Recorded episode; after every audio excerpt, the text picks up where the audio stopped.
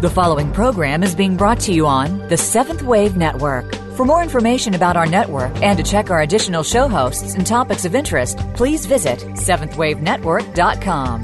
The Voice America Talk Radio Network is the worldwide leader in live Internet talk radio. Visit voice america dot com. The views and ideas expressed on the following program are strictly those of the host or guests and do not necessarily reflect the views and ideas held by the Voice America Talk Radio Network, its staff, and management.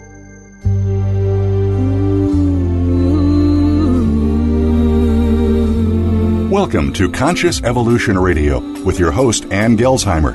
We are entering higher levels of consciousness with both old and new spiritual technologies to help us be the people we've always dreamed of being. We can make the choice to evolve in consciousness and become the change the world needs today. Now, here is Ann Gelsheimer.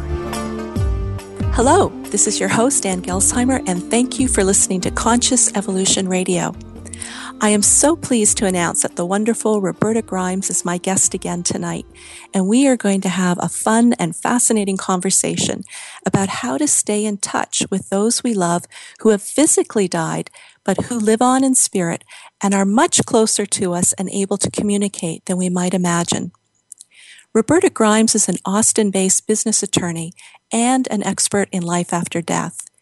After two extraordinary experiences of light in childhood, Roberta was determined to understand the afterlife. She has now spent decades reviewing research related to contact with those who have physically passed away. In her first book, The Fun of Dying, Roberta describes what death really is and what comes next. Her book removes the elements of darkness and superstition that once permeated this topic to bring us to a comprehensive understanding of death that is uplifting and even joyful. For those of you who may have missed it, you can still listen to our discussion that we had about this book on one of the previous episodes of Conscious Evolution Radio. That episode aired on March sixth, sixth of this year, twenty fifteen. The content of tonight's discussion, however, will be focused on her latest book, The Fun of Staying in Touch. In this book, Roberta summarizes the many signs that we are receiving from the dead and the ways in which we're learning to better communicate with the dead, both ancient and cutting edge. She even goes so far to say that a telephone line between here and there is on the way. We'll also be discussing a wonderful conference Roberta's co-chairing that's coming up in September of this year in Scottsdale, Arizona. It's called Life in the Afterlife Conference. So we've got so much to talk about. Roberta, welcome coming, welcome back to Conscious Evolution Radio. Oh, I'm so glad to be here, Ann. Thank you so much for inviting me back. So we covered so much ground in our last interview, and I don't want to repeat too much of it, but maybe we could just have a little bit of a, a summary of how you see or how you've learned the afterlife is so close to our, our life and how communication might even be possible between the material realm and, and the spiritual realm. Well, the thing that we are learning, I should just say parenthetically, we have a great deal of evidence that's all perfectly consistent. We've been receiving it for almost two hundred years. So there's just no question. It's so consistent and so complete. There's no question we do know what happens at and after death. Um, and in the first part of this century, we, we began to get good Quantum Physics for Dummies books, which helped us to understand a lot more about what it was we were reading when it came to afterlife um, communications and other bits of evidence. And we've put it all together. And one of the things we learned is the dead are exactly where we are. It's just that they're at a higher vibratory rate, as if we're on channel two, and each of us is tuned to channel two into that body that you think you're in now, right now, uh, um, on channel two. When you die, you just tune your, your mind to a slightly different vibratory rate, slightly higher, and you pick up a whole new solid reality. So they're right here. Okay. However, I, you know, to answer the second part of your question, wh- wh- why is communication difficult? Well, it's difficult for the same reason that if you're If you're um, Channel five newsman and you're seven, Channel seven newsman were both live and on the air and they wanted to talk, they didn't have cell phones, they wouldn't be able to do it. You can't, it's very difficult to communicate from, from one dimension to the next or one um, level of reality to the next. And that's what we're overcoming at this point. But it's difficult for the dead even now when they try to get information to us because of the fact they're at a different vibratory rate. So, Roberta, tell me about the physical signs uh, that the dead give us that show us that they are they are still around. Even given that the communication is very difficult, they're very ingenious and they do find ways. They are. They are. We have very clever relatives and friends. Well, uh, some of the signs, the most common ones, are obviously very ancient. I think they go back to when they were in caves.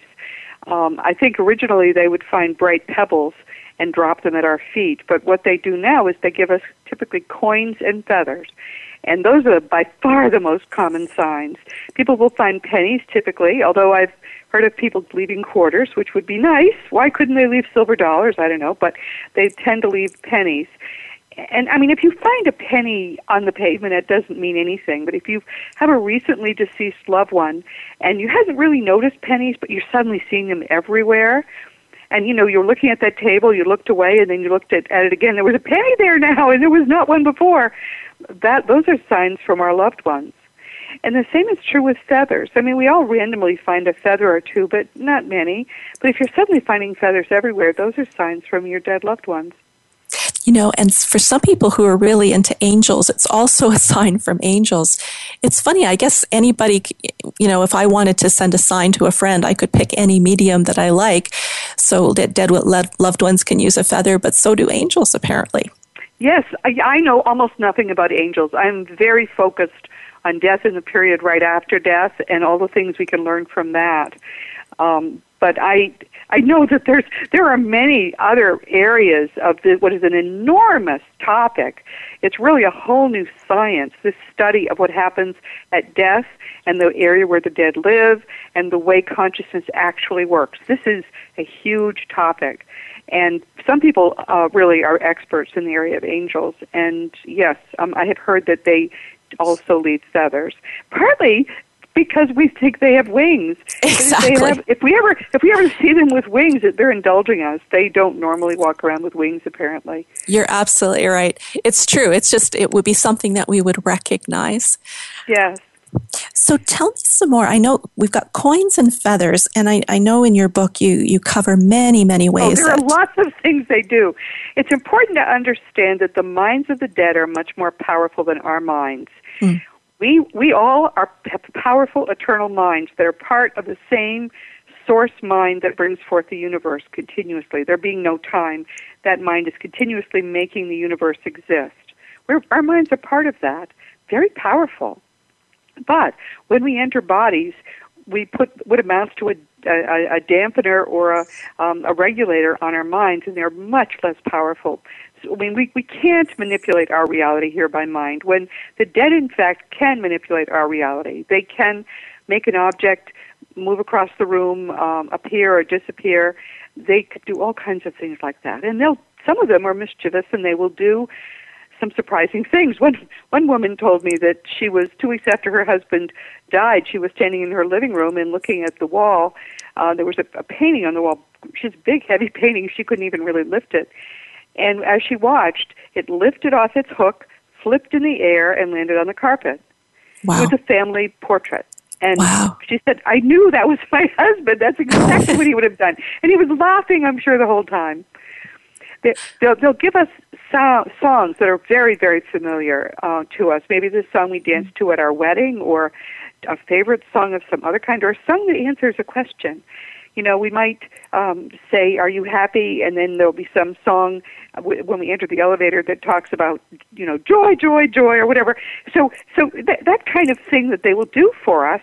And if we do what we should do, which is to say, thank you, please do it again, they'll keep doing it. They'll acknowledge. We need to acknowledge they've done it. And they will acknowledge our acknowledgement by continuing to do it. I love that. That's actually one of my favorite signs is, is the music. I have a friend on the other side on my birthday who will send me a song. And I remember standing in a pharmacy once and hearing a song that he and I shared like years ago, and I hadn't heard it in a long time. And there it was oh, on yeah. my birthday playing in the pharmacy. And the yes. chances of that was very remote. Yes. No, it's remarkable. They'll they'll play these songs on stations that never play that kind of music. It could be a forty or fifty-year-old song. Doesn't matter. Uh, they will play the song. Um, they'll they'll influence people playing live music to play a specific song that, that may be important or that conveys a message to us. They will um, create, this is something that typically happens only in the first year after, for some reason, I'm not sure why, but they will create in our minds a sense sign. So we will be, you know, maybe thinking of them. They channeled in a thought of them, and then we'll realize we're smelling Grandpa's pipe smoke or uh, Grandma's perfume or just some scent. Uh, what, one man told me that he and his wife both simultaneously were smelling some stew that their grandmother had made, a very distinctive stew. He and his wife were, were smelling this, and she said, "Oh, do you smell that?" He said, "I don't believe it." And he said, instantly he stopped smelling it because it was happening in both their minds independently. Wow. So she continued to smell it, and Grandma said, "You don't believe it? Okay, I don't, that's it." Actually, it was because he said he didn't believe it that he basically made the circumstances impossible for it to happen. Sure, so he kind of shut it down in his own yes, awareness. Yes, he shut it down. So don't ever do that. I mean, the dead work so hard, and they're so they're so excited about being able to give us these signs. Um, all of the signs, virtually, that the dead give us all have just one message, which is, "I love you and I'm fine." Right. "See you soon." That's all they want to do, is to comfort us with the understanding that they are perfectly fine, and that they will be, they'll be um, waiting for us. And it takes so little time for us to get there. Whatever age you are now, time is so, so short for this very brief time we spend on Earth. And we'll be very glad to get back, when we do get back, to the place where we spend most of our eternal lives, because, frankly, life is very much better there. They're having a lot of fun. So, and yeah, he, I remember that in the book you were saying how how full their life is, and, and, and, and very similar, yes. like learning and different things like that. What what did you find in the research about the kinds of things they keep themselves busy with? Oh my goodness, everything you can imagine. um, they, they, they'll be helping rescue people who are off track or who are in the lowest levels. Um, they'll they learn to play the piano or the violin, or they do artwork. They attend concerts, and John Lennon and Yes Elvis play there frequently. Apparently, you can attend concerts of every kind of Elvis: early Elvis, late Elvis, Las Vegas Elvis. Oh, that's hilarious! he, well, he, he enjoys it. Uh, the the word is he he very much enjoys this, and he is going to continue to do this until everybody who was his fan uh, has actually graduated and gotten to see him in person, and then maybe he'll go do other things. But they play sports, they they sail, um, they they there are all kinds of vehicles that which are obviously mind created that they use. I mean, they can. Um, I've seen descriptions of helicopters and airplanes and cars of all descriptions. All these things they do. It's amazing how much they can do. Now, in terms of, of how they reach us, I, I, we talked about some of the uh, things that happen in our waking lives, but there's also things that happen in our dreams, right? Like there's some yeah. interesting contact that's possible. Yes. Um, there are several kinds of communication from the dead that can happen in our dreams. Uh, very simply, people who have died that are our loved ones will sometimes give us what amounts to an experience with them that feels very real, and it doesn't even feel like a dream. It's got real physics, and it's very vivid colors. People talk. That's a communication dream. If it stays with you by the end of that day, to the end of the day, then it will continue to stay with you forever, and that is a real communication dream. If it fades by noon, then it was you just happened to dream with Grandma. Um, I've had two in my life. They're not that common, but they're somewhat common, um, and they're very comforting. My goodness, it's just to have an experience to really be with that person again, which is how it feels, is a wonderful thing. Yes. Another thing that can happen is we can communicate with our guides. We all travel out of body when we're asleep, and we meet with our guides. And uh, that's where, at least that's one of the things we do. We meet with our dead loved ones, too. If you really think you're missing somebody terribly, just be aware. Every night you spend time with them if you want to. It's just just it's not as it's not as negative a, an experience to lose someone as we always have thought it was, because they're not they're they're fine, and we'll see them again, and meanwhile we see them frequently. But um, sometimes the, the experiences we've had, we usually cannot remember our communications with our spirit guides, but we'll wake up in the morning and we'll have information in our minds which they've put there. That's the only way mine seem able to communicate with me, because I'm so unpsychic. You know, I, I remember having a dream of a friend of mine who had passed away, and we were talking in the dream, and it was getting close to dawn. I guess my alarm was about to go off. And in the dream, I, I stepped outside and I saw all these people leaving all the houses in the neighborhood. And I realized that my friend was leaving, all these other people were leaving. They were all dead people who had been visiting with their relatives or oh, friends. And they were all yeah. leaving just around the time it was getting ready for people to start getting up in the morning. Yeah. It was the most fascinating thing. Isn't that interesting? I've not heard that story, but it makes sense. It's it's perfectly consistent. Well, yes, it fits with what you were saying, that they are with us frequently, whether we remember our dreams or not. Yes, yes. And love doesn't change. People don't change when they die. They're still the same people exactly that they were before death, which, by the way, bums out some of them. They hope they'd end up way better after they died, but we're, they're the same people, and we still love people the way we always did. And so it's it's a wonderful thing that we can really be very, very close after death.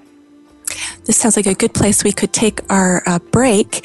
And when we come back in, we're going to be talking uh, a little bit more about how perhaps the dead communicate, but also how we can communicate with the dead. So this is Ann Gelsheimer on Conscious Evolution Radio, and we will be right back.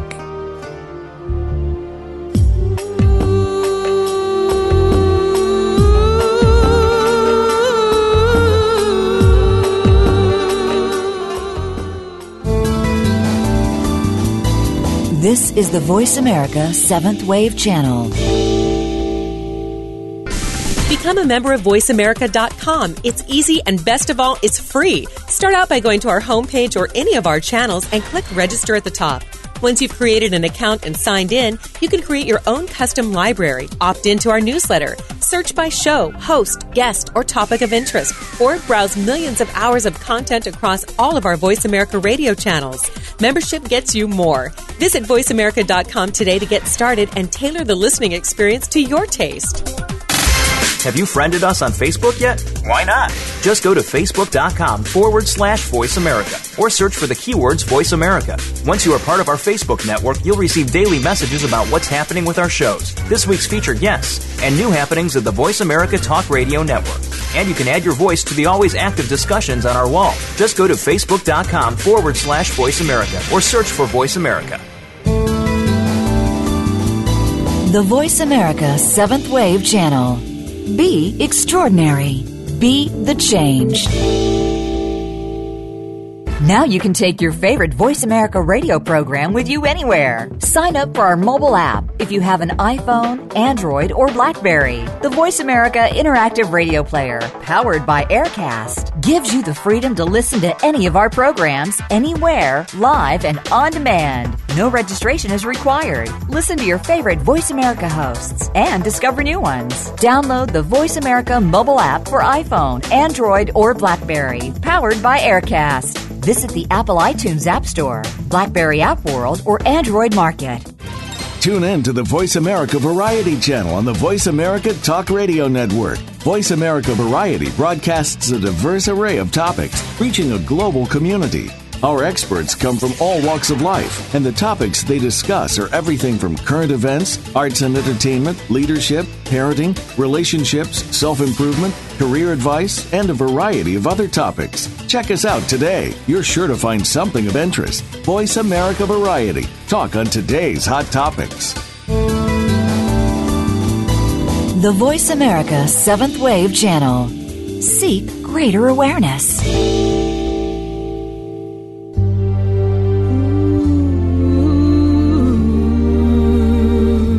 You are tuned in to Conscious Evolution Radio, and we love to hear from you.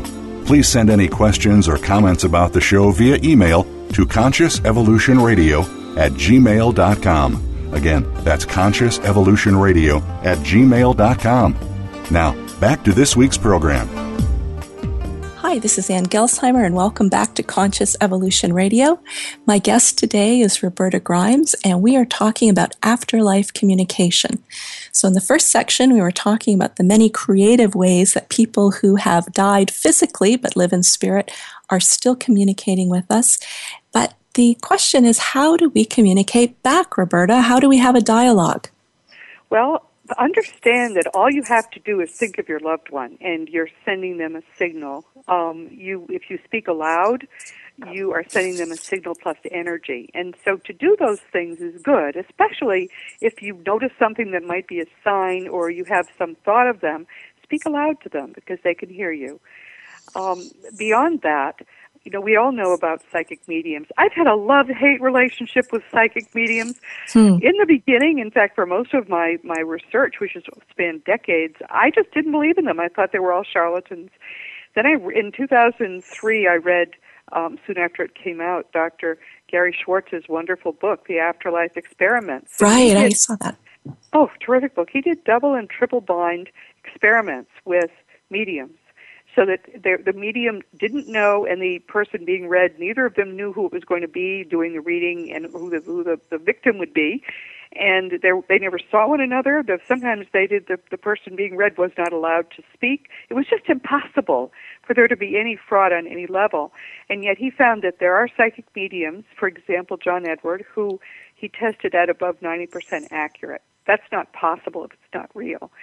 And sub- subsequently, I have found um, one especially medium who I think is extraordinary, and I'm using her actually right now to communicate with and finally get to know uh, my primary spirit guide, who's been there all my life. I just kind of ignored him, which is not a good thing to do. But, uh, but, but mediums are another wonderful way to communicate if you can find someone who is really good and basically certified to be honest. Would you care to share the name of that person? Yes. Um, her name is Suzanne Wilson, S U S A N N E, Wilson. Great. Uh, the, the Carefree Medium. She she is, um, uh, I first met her last summer at the uh, Afterlife Awareness Conference that we had last year, and she was Uh, just everybody thought she was terrific. She was blowing people away. So come uh, early, early part of this year, my mother, who had been dead for two and a half years, I knew was just saying, for Pete's sake, why aren't you trying to get in touch with me? I knew she was fine, but okay, Mom. So I contacted Suzanne and had a reading, and it was just unbelievable how accurate she was about mm. little quirky things that nobody would have known except Mother, and the personalities were all the same, in fact, of all my relatives. So I said, okay, I found a real medium, finally, and uh, I've, I've had, just had a second reading with her. I think she's great. That's fantastic. But, but you've got to be careful when you look at for, for psychic mediums, because yeah. so many of them, I've had dozens of readings with psychic mediums as I was trying to do this research. Suzanne is by far the most accurate I've ever found, and some of them, even highly paid ones, were, were not especially accurate and were kind of vague. You know, uh, uh, woman to decide uh, could be your mother. Uh, well, no, my mother's here, but my, my, my aunt died. Oh, it's your aunt. I mean, it's just that kind of a, they're, they're letting us lead them. You just don't want right. that. Right. Um, I, I actually did interview Su- Suzanne Geitzman, who's an evidentiary medium, also assessed also by... Good, yeah. Oh, she's lovely. And yeah, so there are some good ones, but you do definitely want to do your research. Yes. Now, for those of us who just really want to foray in there and, and, and have those conversations or have that contact ourselves, you listed some very interesting ways we could do that in the book. So let's let's talk about some of the ways that you would not recommend and some of the ways that you would recommend. Well, the, the one thing I don't recommend, and some people are cranky with me for this, uh, uh, is um, um, Ouija boards. Right. The problem with a Ouija board is that there are two people who are, you know, they've had their hands on the planchette. And to, for if anyone doesn't know, Ouija board is like a little board that has letters and numbers on it and a little sort of traveler that goes around and, and goes to them. And you and a friend put your, your fingers lightly on the, the traveler or planchette, and it'll spell out stuff. But but the dead tell us that when that a Ouija board like that is just like a beacon to the dead. And there are a lot of nasty dead people around. You won't necessarily get people you love. You'll, you may get some very bad people. There are cases where houses have been so filled with negative spirits they had to be abandoned. It just isn't. It's not a. It's not a very safe way to communicate, especially if you're not used to it.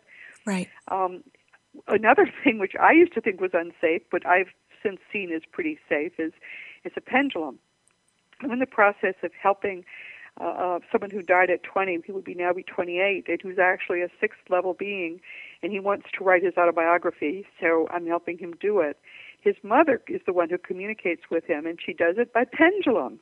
Little circle, it has numbers, it has letters, and but she she carefully calls to her son, my, you know, Mikey, Mikey, only my son Mikey, and asks him a validating question, which he then answers. What was the name of your dog when you were eight? That sort of question.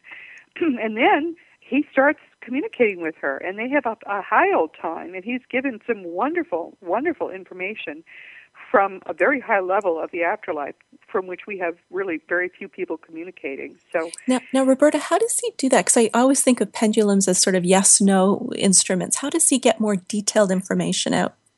It, it's a it's a disc. And the disc has, uh, going around in a circle, it has all the no- letters of the alphabet. Oh, okay, I see. And so um, she holds her, her pendulum over the middle of the disc, and he he will start to spell a letter. He'll go to the A, and so she'll say A, and then he'll go to the, you know, B, and, and oh, A, B, um, are, are you trying to say abdomen? You know, that sort of thing. She, right. But now she can hear the word in her okay. mind after the first letter. So It's it's become kind of a shorthand thing, but uh, it seems to focus his energy. And curiously, other people can't do it with him. You would think if he could communicate by pendulum with one person, uh, through one person, he could do it through other people that are connected to him and that he loves. And apparently, he can't. It's just this one person, his mother. But she she was at the conference that we had last July in uh, Scottsdale, which we're, we'll be talking about in a bit, how we're repeating it in, it's going to be better than ever, in September of this year. But she, she was there, and one of the things she did was to teach um, parents especially how to communicate with their children. The pendulum seems to work very well in cases where someone who's not psychic but is very emotionally attached to someone who has died, especially a child, wants to communicate. It works very well for them. I talked with some people who had taken lessons from her, and for the first time they were in direct communication with children who had died. They were very excited about it. Wow. And in your book, you also talked about um, induced communication and how helpful this is with grief work. So could you tell us about that? One of the things that we're coming to understand is, you know, we, we, you might, someone say, might say, I'm hearing a sound, and, and uh, someone might else say, oh, it's all in your mind. We're learning that everything is all in our minds. For right. some reason, I love the, the title of your show. Consciousness is really all that exists. And the what what happens with induced communications is that we learn how to make a relationship with people who we thought were dead in a in a beautiful place that's very solid and real, and it appears to, that it happens in our minds. I don't understand it, but it works beautifully, and it, it lowers grief like you would not believe. There are psychotherapists doing it. One of them is Rochelle Wright in Washington State, and it takes maybe a day. What she does is she uses um, bilateral stimulation of the brain to kind of put them into a, a semi-hypnagogic state, and then they close their eyes, and there are their loved ones on the beach with them, walking, kicking up sand, hugging, real hugs. I don't get it, but they afterwards, when I talk to people who have gone through it, they say, well, I was at about a twelve in grief, and now I'm at about a two. Incredible. That is very interesting. I, I've done some work myself with people, and usually using guided imagery, and people will spontaneously uh, connect with someone who's yeah. passed over, a pet who's yeah. passed over, and the experience that they have in that relaxed, deeper state is very transformative. Yeah, it's it's it's astonishing how well it works.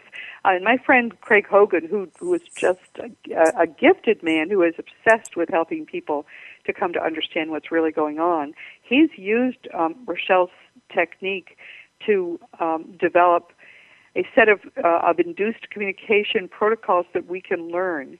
Um, I think his I mean, if you Google Craig Hogan, you can find his website, and you'll be able to find this. I can't remember what the, the section of it is called, but at his website, he has a list of eight steps, eight things sort of we learn to do gradually to, to get ourselves into a state where we can induce our own communication. And I've talked with people who've been through his protocols as well and really learned them well. I mean, you have to work at it. It's not automatic, but, but you, you teach yourself to do this. And some people say it's, it gets to the point where, where we're not on the beach anymore, that my loved one's right in the room with me here, walking around and talking to me. Right. Wow. Right. When I when I read that in your book, I it reminded me a little bit of uh, shamanic journeying, where people, you know, from various cultures practice this, you know, learning how to connect with spirit and receive guidance and assistance from sometimes ancestors, sometimes, you know, higher level beings, but very similar, that sort of letting go and letting the experience happen. Yeah, I, I, I think that this is something we are just at the start of. I mean, human humanity, centuries and centuries ago, you know, before two, two, three thousand years ago, humanity seems to have known a whole lot more about our minds and how they work. But unfortunately, mainstream science has developed a dogma, which is atheistic um, um, materialism. Everything is material or produced by matter, and because and that's not true. It turns out nothing is material, and matter right. is all energy. So because they have it all so backwards, um, they have basically taught generation upon generation of us what's basically not true. And so it's very hard for us to, to reorient ourselves to what our ancestors knew. Now, you said in the book that after thousands of years of artificial separation, this is the century when the dead and the living will at last join hands across dimensional boundaries. What gives you the hope for that? A lot of things. Um, the fact that we now understand how it works is very important. This is new. Um, I, I did this journey on my own because I was trying to understand the experiences of light I had as a child. But when I, once I did it and I published The Fun of Dying in twenty ten, I found a whole lot of other people contacting me who had separately done this research, and we were completing each other's sentences. We all had learned exactly the same set of things about this enormous greater reality in which we live, and it fits with science in so many directions. The problem is that science doesn't understand a lot of stuff, but we can explain it. I read Scientific American, and I'm talking back to the articles because the things they're they're they're totally flummoxed about, we can explain because this is the next wave of physics, basically. So, so we so we have a situation now where finally we're beginning to understand what's going on. We also have a situation where teams of the dead are working very hard to get to us evidence of their survival. And more to the point, they're working with teams of the living. And the, the realist researchers are, are dead people. The, the living are their laboratory assistants. But they're working with, with people who are helping uh, to get into place a soul phone, a way for us to call up Aunt Mildred and get the recipe. I love that. I, I really wanted to get to that in the interview because I thought that was so fascinating. Isn't that this great? Is technology. This is so cool. Yeah, and it turns out we already have had it happen. Um, it's it's being done much more readily in Portuguese, interestingly, than in English. Portuguese has been in both in Portugal and in Brazil has been a language that's been used a lot with instrumental transcommunication. Uh, but now they've gone to a whole new level with it. And when Sonia Rinaldi was at the conference in uh, Scottsdale last summer, she's the leading researcher in in Brazil, and she tried to bring through some English voices, you know, people English people's relatives who spoke English, got a few, not many. And she said to her, her guides, "Why can't I do it in English? I speak English." And they said, "No, you need to have a separate English-speaking station." So since last summer, there have been several different English-speaking stations being worked on by people here who are working with some very famous names. And they think it's going to take about two years to get it up and ru- and running. And it's taking that long because there are very negative entities which are trying to prevent it from happening. They don't want this communication to happen. And so they've got to be vanquished. Sorry, Roberta, why would that be? We don't. I don't think I, I, I'm not the right one to say. My hunch is that they want us to remain ignorant, because if you're if you have if you're bent upon evil, you want people to be to fear you, and fear actually our fear is something that there are kinds of negative entities that actually feed on. Right. When you know your life is eternal, everybody's fine, you're not going to be afraid of anything. And they may not like that. They may hope to keep you ignorant. I think that's all I can think of as the reason why. Otherwise, they're just, you know, talk about spoil sports. Yeah, no, I think it makes sense what you're saying, that to, to keep us in fear, and, uh, and we're certainly more easy to control that way. Yeah, yeah. That absolutely makes sense. Well, let's take our next break right here. Uh, when we come back, um, we're going to be talking about the conference and, and a few other things that were very interesting in your, in your book that I'd like to bring forward. So this is Ann Gelsheimer on Conscious Evolution Radio, and we'll be right back.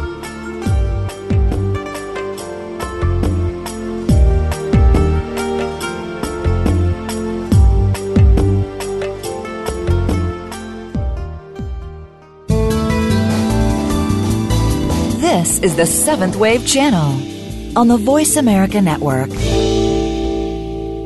Have you had a chance to check out Voice America's online magazine and blog, Press Pass? If you love our hosts and shows, check out articles that give an even deeper perspective, plus topics about health and fitness, movie reviews, philosophy, business tips and tactics, spirituality, positive thought, current events, and even more about your favorite host. It's just a click away at v a press pass dot com. That's v a press pass dot com.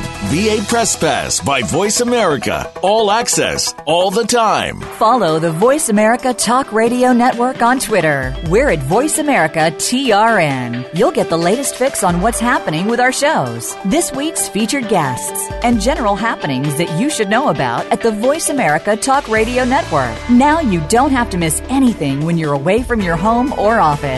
Just go to twitter.com forward slash Voice America TRN or follow along with us at Voice America T R N, the Voice America Talk Radio Network.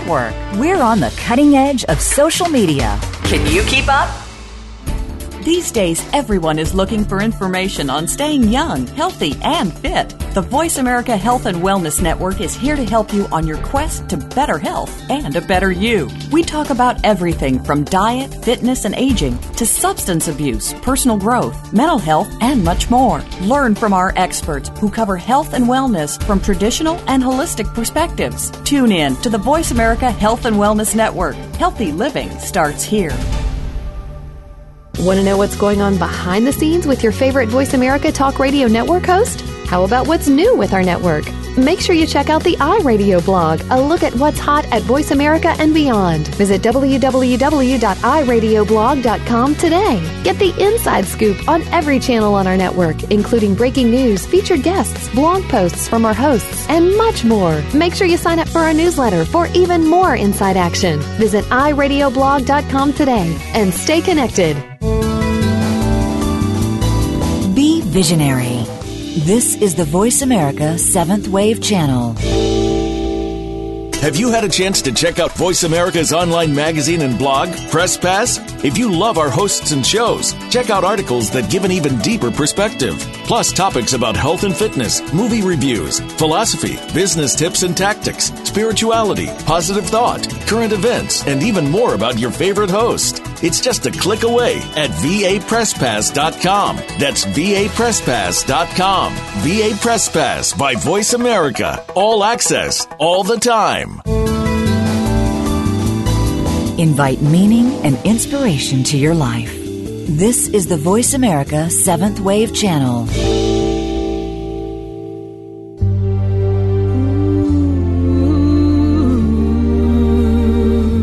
You are tuned in to Conscious Evolution Radio, and we love to hear from you. Please send any questions or comments about the show via email to conscious evolution radio at gmail dot com. Again, that's conscious evolution radio at gmail dot com. Now, back to this week's program. Hello, this is Ann Gelsheimer, and welcome back to Conscious Evolution Radio. We've been having a wonderful conversation with Roberta Grimes about afterlife communication. And Roberta, I'd just love to go back to uh, talking a bit more about how spirit makes contact with us. We did talk a bit about it, but you listed so many interesting ways in your book. So maybe we could go into, uh, let's see, we didn't really talk about coincidences and synchronicities and numbers. Where would you like to start? Well, first, let's just mention electricity, because that's a big one that many people notice. Oh, yeah. Soon after someone has died, the lights will blink, or the T V will turn on or off, or channels will get flipped. Uh, and that's a very common thing the dead do, because our minds are energy, and they easily affect the energy in our houses. I, it, it must have been much harder to give us signs back when we used to use, you know, uh, candles, because there was no way to sort of mess with, with electricity there. But it, it's something. I have a brother-in-law who, even ten years after his death, he was still doing weird things with lights. He, he just, uh, he loved doing it. You know, I have an interesting story on that one, just as a personal experience, but a friend of mine used to, when who, who had died, um, had...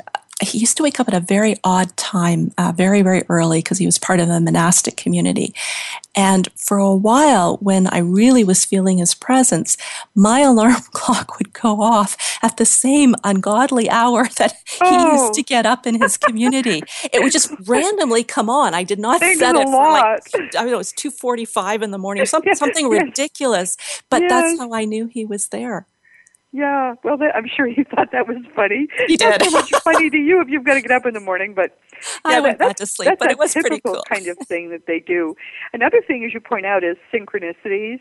Um, a synchronicity is anything which sort of is, it seems like a coincidence, but it's sort of more serendipitous than that. More, um, I mean, I'm trying to think of a good example. You know, you enter a store and your friend that you have, that where you were just thinking of is standing there, and you haven't seen her in a year, or um, uh, just something that, that your loved one enjoyed doing. You turn on the television, and there's a story about the one the thing your loved one enjoyed doing. They give us these because they can manipulate time. Since they're where they are, there is no objective time. They're able to, to make things happen that we would think would be impossible, and they say it's relatively easy to do. Another thing is numbers. Uh, some of our dead loved ones are very, very good at getting us to notice um, a, a number series.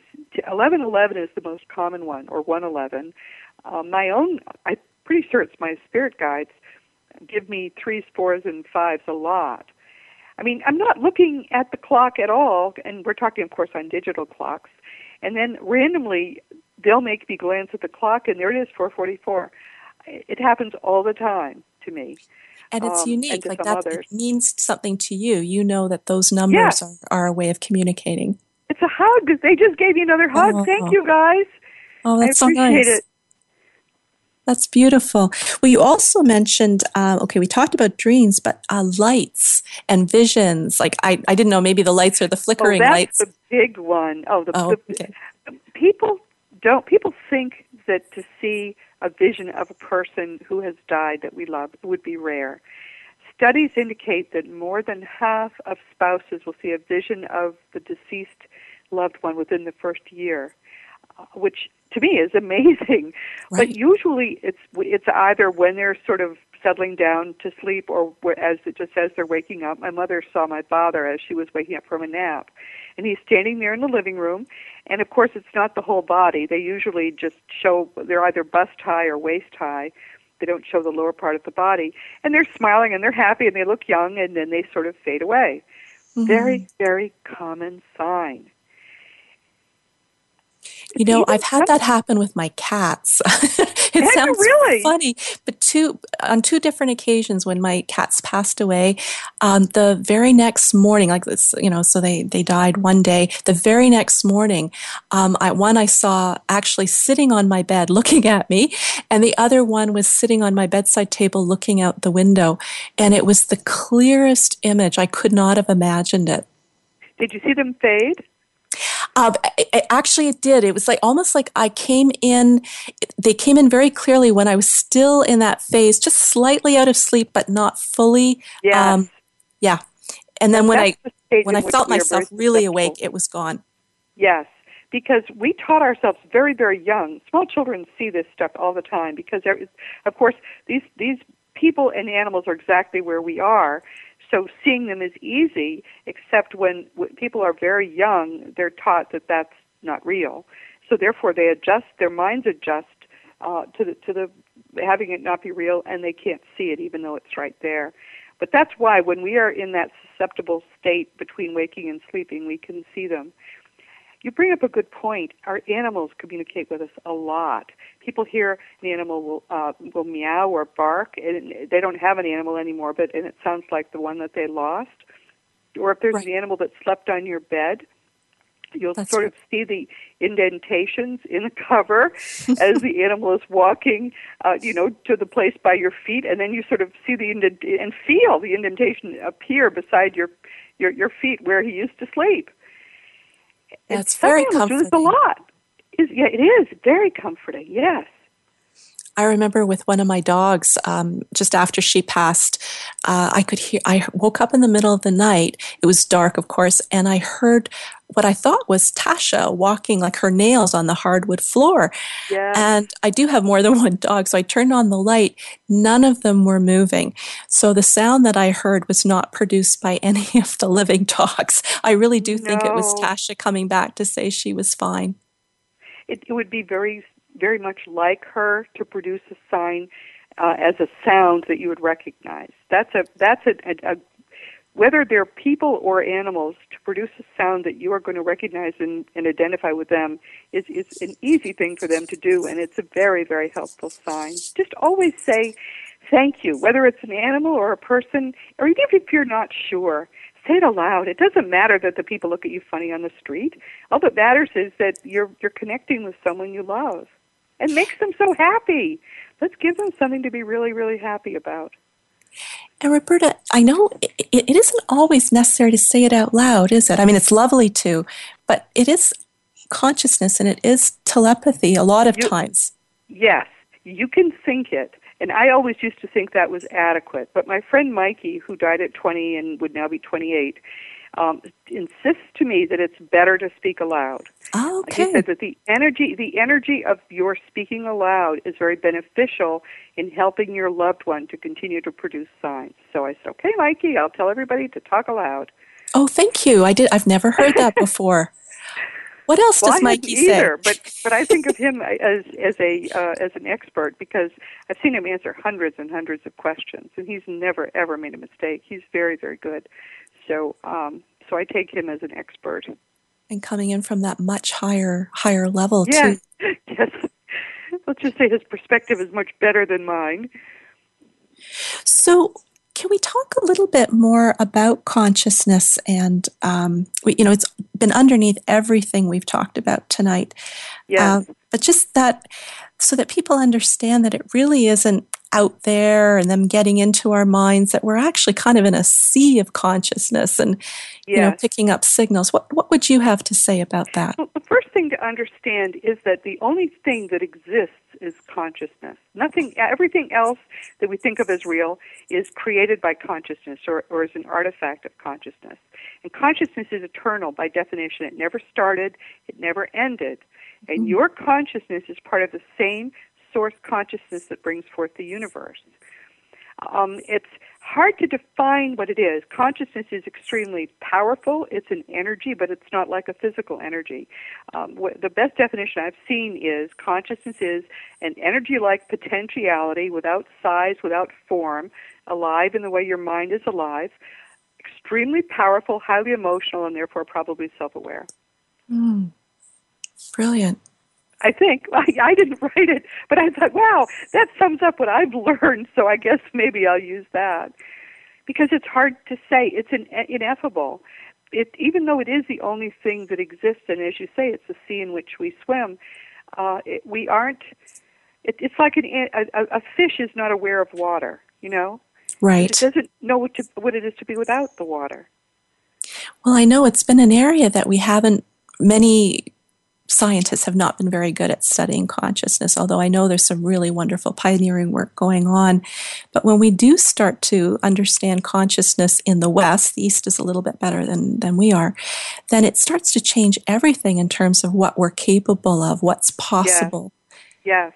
And and the, I think it's important for people to understand that the problem is that, that mainstream physicists one hundred years ago, actually one hundred, little over one hundred, adopted materialism as what they called the fundamental dogma of science. Anything with a dogma is a belief system. Their belief system is that nothing exists that's not material.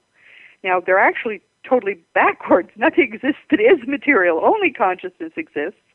And, and it's it's not produced by the brain, but they cannot allow that to be true, and therefore they're wasting a tremendous amount of money and energy trying to find a source of consciousness in the brain.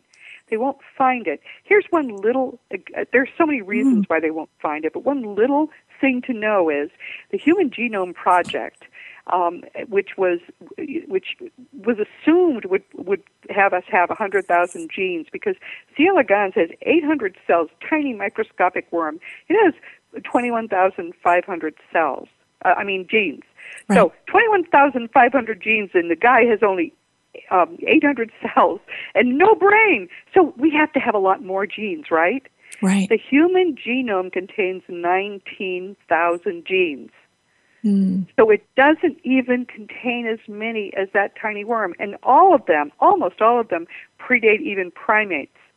So our genome cannot possibly code, even for our brains, never mind for our minds, and our psychological complexity. It's not possible. That makes sense. Now, I don't want to miss talking about the conference. I want to make yes. sure that, because it, it looks so good. Tell us about that. The Academy for Spiritual and Consciousness Studies is doing a conference in September called Life in the Afterlife in Scottsdale, Arizona. It's going to be September the twenty-fifth to the twenty-seventh, right. um, and A S C S I dot org has all the information. We, we have some extraordinary guests coming, I guess, presenters coming, people who are experts in their respective fields from all over the world, uh, and they're, they take every every aspect, uh, because life in the afterlife is kind of a big topic, they right. take every aspect of that, and each area is covered by someone who is the best in the world, seriously, at what at, at what he or she does. Mm-hmm. I mean, Rob Schwartz on life planning, and um, I, I, the other people who who do. Um, Carl Willis-Brandon is known to be the expert on uh, deathbed visions and things that happen around death. Over and over and over again, my wonderful colleague Craig Hogan has chosen only the best, and there are going to be some twenty-five of them there. You, and we'll, you can meet them, you can talk to them, and just to hear what they have to say.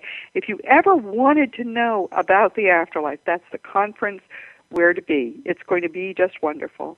And we're also going to have some celebrities. George Noory of Coast to Coast A M will be there. Oh, that's right. And, and if yes, and some others.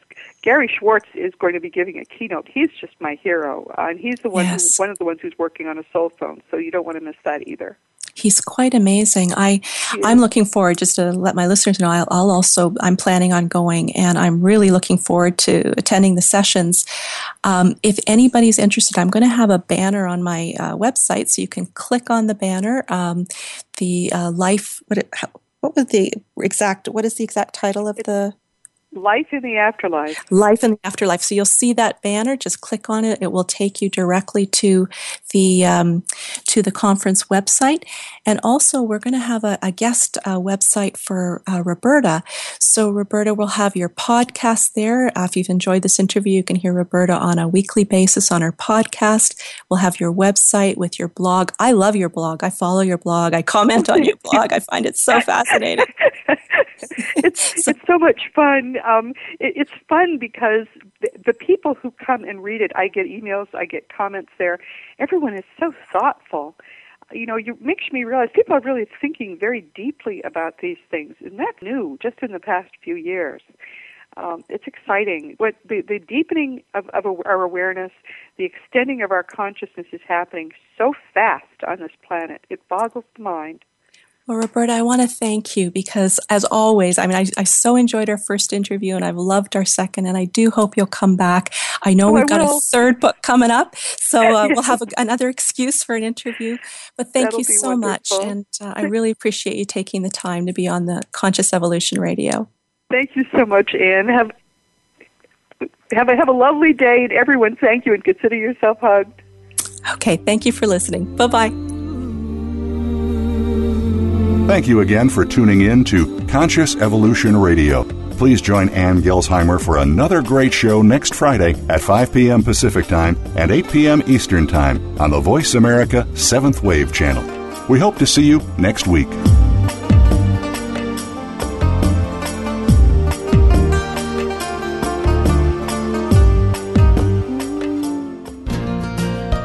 Thanks again for listening to the preceding program brought to you on the seventh Wave Network. For more information about our network and to check out additional show hosts and topics of interest, please visit seventh wave network dot com. The Voice America Talk Radio Network is the worldwide leader in live Internet talk radio. Visit voice america dot com. The views and ideas expressed on the preceding program are strictly those of the host or guests and do not necessarily reflect the views and ideas held by the Voice America Talk Radio Network, its staff, and management.